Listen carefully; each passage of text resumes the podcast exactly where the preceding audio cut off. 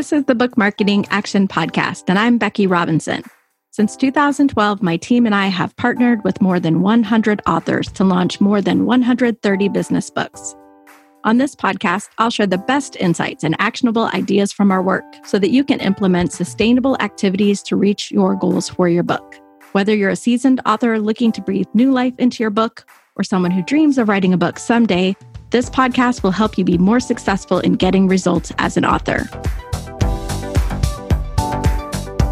Hi, everyone. This is Becky Robinson. Welcome to a very special edition of the Book Marketing Action Podcast. So, normally we release podcasts on Tuesday, and today is Thursday. It's Earth Day. And in just a few days is World Penguin Day. So, I had the chance recently to interview Charles Bergman, the author of Every Penguin in the World, A Quest to See Them All. And he and his wife, Susan Mann, took this amazing journey all around the world to see every species of penguin and photograph them and wrote this amazing book. And we've been supporting the book this year. And because today is Earth Day and because World Penguin Day is coming up on April 25th, we wanted to release this very special episode to give you a glimpse into Charles and Susan's journey, and then also just to make you aware of this important cause of conserving penguins in their natural habitats. Charles Bergman has a keynote coming up on April 25th with the Smithsonian Associates, and it is available for both members of the Smithsonian and non members to register. There is a fee associated with it. We will put a link in the show notes with information about how you can register for this upcoming keynote event that Charles is doing.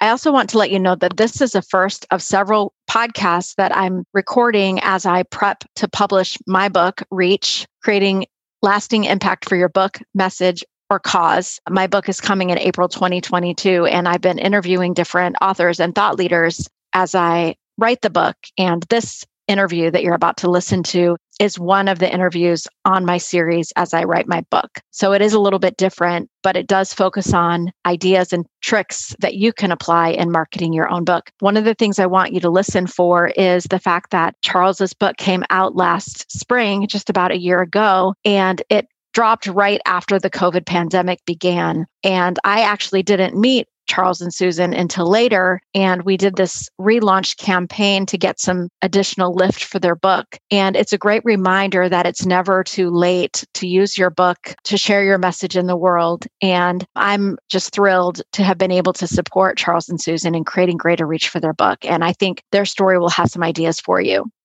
So, Charles and Susan, I want to talk to you a little bit today about the ways that you've kept your book every penguin in the world in conversations online. So I'm curious if you could share with me a few ways that you've promoted your book since it first came out. Apart from Weaving Influences, which is a big part of what we did, I've had a book talk that I've done about 25 different times to various audiences, both large and small. So far, the biggest probably was Penguin International for uh, Penguin Awareness Day. I'll be doing one for World Penguin Day on April 25th with Smithsonian. So that'll have a national and even international reach, and that's great. But I've also done it with lots of Audubon chapters. I've written about four, maybe five different articles for magazines of one form or another, photography magazines and, and environmental and nature and animal magazines. And I've done, I think, six or seven interviews for podcasts. So quite a range of activities. Mm-hmm. I think I would also add that we've had this steady drum, drumbeat on social media. And so there are regular posts. I noticed those. I love following the two of you. So I'm curious about that. You talked about the various opportunities to do online events associated with the book. For all the different things that you've tried, what surprises have you encountered along the journey? There were a couple of big surprises. One of the great surprises was Washington Post did an interview with us or with me, which they published with photos, and that had a huge boost. That was really terrific. And I think there's a certain kind of national media exposure that makes a really big impact. Mm-hmm. And it sustained it for about so far three weeks, I think. There was a big spike and it's fallen back. It hasn't fallen really all the way back at all. And so that's very big, very exciting. So is that a sales spike that you saw as a result of the Washington Post piece? Yeah, mm-hmm, absolutely. Yeah. Have you seen it on paper yet? Yes, it's lovely, and we get. I've gotten lots and lots of positive responses mm-hmm. to it. In what ways did people reach out to you as a result of that Washington Post interview? Well, lots of email messages, Facebook messages, lots of Facebook messages, and requests for. We have a book plate which I sign and will mail to people if they buy the book, and lots of requests for the book plate. Mm-hmm. Oh, wow. So I'm curious about the messages that you got related to the Washington Post piece. Would you say that those came because people saw the Washington Post piece on their own or because of the social media exposure that you gave the Washington Post piece through your channels? I think one of my big surprises on that was how many people found it on their own and mm-hmm. came to me. Of course, we did a social or media, me. yeah, or Susan. We did a social media blitz mm-hmm. about it, but lots of people found it on their own. It was very, it was mm-hmm. prominent mm-hmm. on the front page of the mm-hmm. travel section, and mm-hmm. that was exciting. That was terrific. Yeah, I think it's an important point. I mean, kind of the power of that kind of public relations. I'm not really sure what you would call it. Uh, you'd have the correct term for it, Becky. That while we were capitalizing on it on social media, it was just amazing how many people did find it on their own and reached out to one or both of us. And people like that I knew from my career that I hadn't talked with for several years were emailing out of the blue, Oh, I saw it. How exciting. So it was cool. Yeah, we were so excited to see that win for you. And as I'm listening to you talk about it, in terms of my company and the number of big media wins like that that we've generated in 10 years, we've only generated a few. So, do you have any sense of what it is particularly about your book that attracted that opportunity? Well, I do actually. The writer, Andrea Sachs, likes penguins and was really interested in our penguin journey and mm-hmm. in fact had interest herself in seeing all 18 species of penguins so mm-hmm. so the interview really wasn't specific i mean the interview was broader i think she did a really good job of doing the interview but it was grounded in that desire to actually do the trip and i think that really made a difference and people really liked reading it mm-hmm. yeah i think this is maybe a bit more generalized beyond the specific Washington Post question, Becky, but absolutely penguins are a huge attractor for people, especially in a pandemic year, which has made book sales difficult in some ways. The idea of kind of armchair traveling has been attractive to people. And the book is so beautifully written about the penguin quest and these amazing photos. And so that's been really a draw for people. And then the other thing that we hear time after time is that this is something that we did together. And there seems a bit of a romantic idea of, you know, a couple pursuing such a huge adventurous goal over such a long period of time that also seems attractive to people. I certainly think so. And when we think about those either books or messages or ideas that take flight or achieve extreme reach, it is because they start, the basis is something worthwhile. There's value in the product that you produced, and you have to start with that. That's a good point. I would say also about one of the surprises. I should, probably should have known this from other books I've done, but it had this kind of fantasy that the book would sort of take off on its own, that it might find its stride and just sort of manage itself, and all the publicity would just happen because word of mouth or whatever. And I mean, the real lesson for me in this particular publishing project is that we had something we really liked and believed in and got behind it but it takes really kind of sustained activity on a variety of platforms and from a variety of points of view or entrances of all mm-hmm. kinds to kind of build a certain sort of momentum. It was published first last spring, and we had right in the middle of the pandemic. And so we believed that as we came into the fall, that there was a chance for a second kind of launch, as it were. And that's when we contacted you. And our faith in that was really, really borne out uh, mm-hmm. because we went through a big the fall saw this huge push of sales. And I think it was a result of all sorts of things coming together over a mm-hmm. sustained period of time. And I don't know when you kind of reach a certain magic quantity or magic kind of stat state, but I think even the publisher was surprised happily surprised at how well it did in the fall because mm-hmm. of these various things coming together. That's right. Mm-hmm. I think the holidays are a factor as well. So I'm curious if I use the phrase keep your book in the conversation, what does that mean to the two of you? Mm-hmm. Well, it means keeping people talking about it and keeping people aware of it and keeping it visible, keeping it visible in some way so people mm-hmm. find it and get a chance to enter into it and see what it's all about. Mm-hmm. A couple things come up for me. I mean, one is Chuck's done such a great job with these virtual keynotes and other ways of keeping the book in the conversation. And my work has been more on the social media side. And so part of what I and we are always thinking about with that is keeping the book in the conversation by featuring this cause that we're so passionate about, that we believe so much in, which is wild animals, penguins, the natural world. And there is this whole environmental message that's very important to us that is a running theme in social media. And one of the other things that I've learned through this last just over a year now of focusing on the social media side is that I'm really thinking about the human being who's looking at Instagram or LinkedIn or Facebook at a post with a penguin photo or a beautiful Antarctic landscape or whatever, I'm thinking about that person and what will bring them a moment of joy. What will bring them a piece of information that they can act on? So, there is something for me there about the human connection that's really important to remember, even when it's all being done virtually and digitally. That's a really powerful thing to remember, Susan. So it sounds like you're crafting the content to keep the book in the conversation with the human on the other side of the computer yeah. in mind and ensuring that you're crafting something that will land with them in a powerful way. That's the goal. So I'm curious how long you envision investing your energy in keeping this particular book in the conversation and why.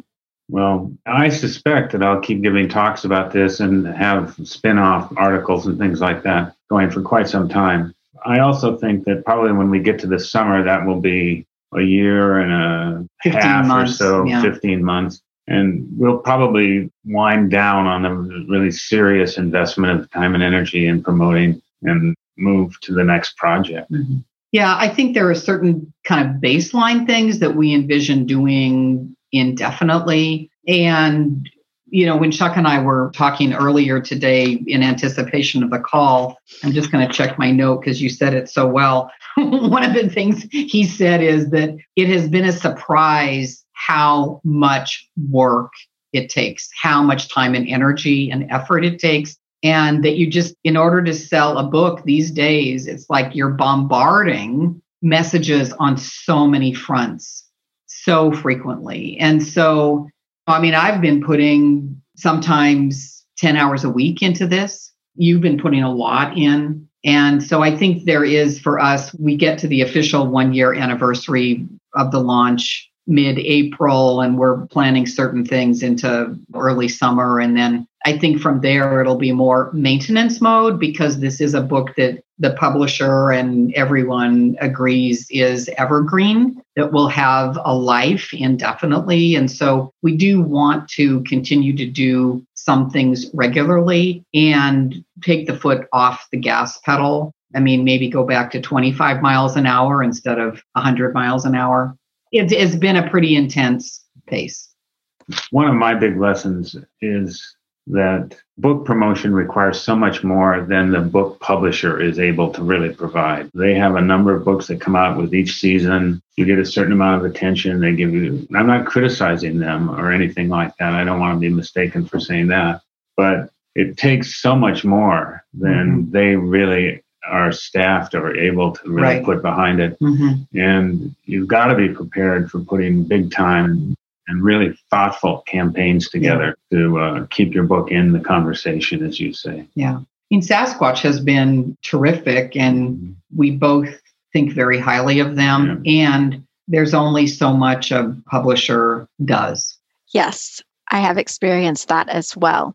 So, Charles, you mentioned another project. So, I'm curious how another project, like what your vision of another project might be, and what a new project might do for the other books that you've done in the past. That's actually a really interesting question. I don't know what the next project will be. I have a few thoughts in mind. Susan and I need some serious conversation about it. We have a trip to Hawaii coming up, and that might be vacation for over a mai tai on the beach. so we're thinking about that. But I suspect whatever we do will be some kind of outgrowth of what this book has been. And I don't mean that in a literal sense, like it'll be puffins, you know, every puffin in the world or something like that. I don't mean that exactly but that the voice and the kind of project that this was, uh, attempt to find some genuine way of speaking about an environmental crisis that the, that the mm-hmm. planet faces in personal terms with some mm-hmm. grounding in emotion will definitely mm-hmm. be part of the lesson that's come out of this book mm-hmm. because I think people have responded to the story and the role of the photos and the relation with story mm-hmm. and the fact that it was a joint project really mm-hmm. positively. And I suspect those elements will move forward with it. Yeah, I like that. That's nice. As you say that, one of the other things that comes to my mind that I think has contributed to the book's success and reach is that in a way that has surprised, I think, both of us a bit, it is absolutely multi generational. Like we've done virtual school presentations to grade schoolers. Just yesterday, a colleague emailed me and said that her seven year old son was reading the book. I've had colleagues say their 10 year old daughter was reading the book. So we've had grandparents buy it for their grandkids. I can think of a number of people who bought the book for their like parents' 80th or 85th birthday, for example. So, really, from youngsters throughout the adult years to kind of elders, it's a book that people find attractive, which is so cool. We love that. I love that too. That their six year old second grader is saving her lunch money to go to Antarctica. so you're also inspiring generations of travelers potentially. Well, and we hope generations of environmentalists. Yeah. People whose imagination is comes alive in thinking about penguins and nature. That yeah. stays with you for your life. Yeah, it really does. Well, that leads me to the final question, which is I would love for you to share a little bit about the lasting impact the two of you are hoping to create through this book and through your other work. I hope that a kind of increased awareness about nature and animals and penguins is part of what this book is all about. Uh, the photos, I think, have played a really huge role in the book. And my goal in writing the book was not to write a photo book and not to write a textbook with some photos in it, but to write a book in which photos and story spoke to each other in some way and were equally important in the conception of the book and in the way people experienced it. And that has been borne out. And so I think the photos people always talk about the photos, always, mm-hmm. and how much they've appreciated them. And I think that has affected people's imagination about what penguins are, how many there are, how interesting they are, how cute they are, how unforgettable they are in so many ways. And those images go in people's minds and stay with them for a long time. And I hope mm-hmm. that's really one of the big impacts. Yeah. As you ask that question, I think about our grandkids, Ben, who is four, and Georgie, who is one. And one of the things that we talk about is of the natural world, what wild animals, what ice and other landscapes will be there for them when they're the ages that we are now. And I mean, I get teary eyed when I think about that because there's so much that's at stake for wild animals and Mother Earth. And so for me, one of the most important things is this idea of kind of the book's legacy being penguin glow and that feeling of joy. Something about learning and insight and education that comes from it and also inspiring people to take action. I love that. So, is there anything I should have asked you that I didn't ask you that you want the opportunity to say?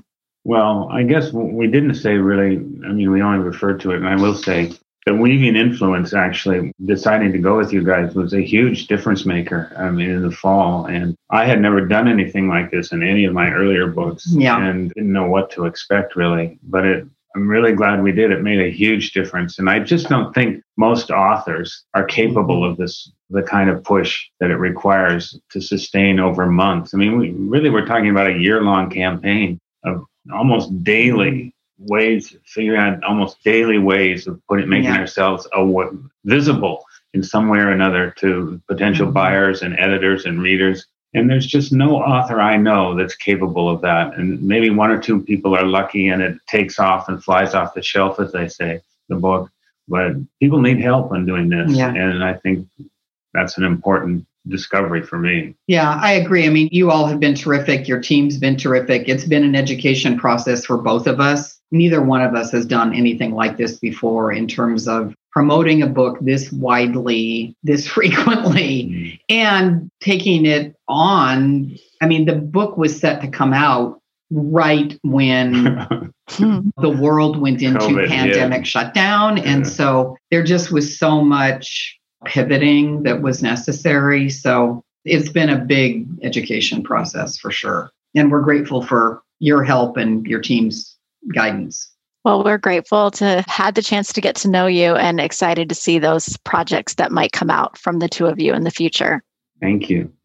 So, thanks for listening to the interview with Charles and Susan. I want to make sure I give you a few action steps because this is the Book Marketing Action Podcast. Charles and Susan talked about the fact that they are looking at a long term view of marketing their books. And one of the things I want to recommend to you today as an action step is to get out a piece of paper and make four quadrants on your paper, divided into four squares. And in the top left hand square, what I w- would like you to do is write Q2 2021, then Q3 2021, Q4 2021, and Q1 2022. Now, if you happen to be listening to this, you can adjust the dates to whatever the real dates are if you're listening later. And then what I want you to do is come up with four ideas of ways that you could market your book and keep your book in the conversation if it has already launched. So come up with one key initiative for each quarter that you can implement. So maybe one of the quarters you want to do a concerted effort around following up with people to get some additional Amazon reviews for your book. So that might be your Q2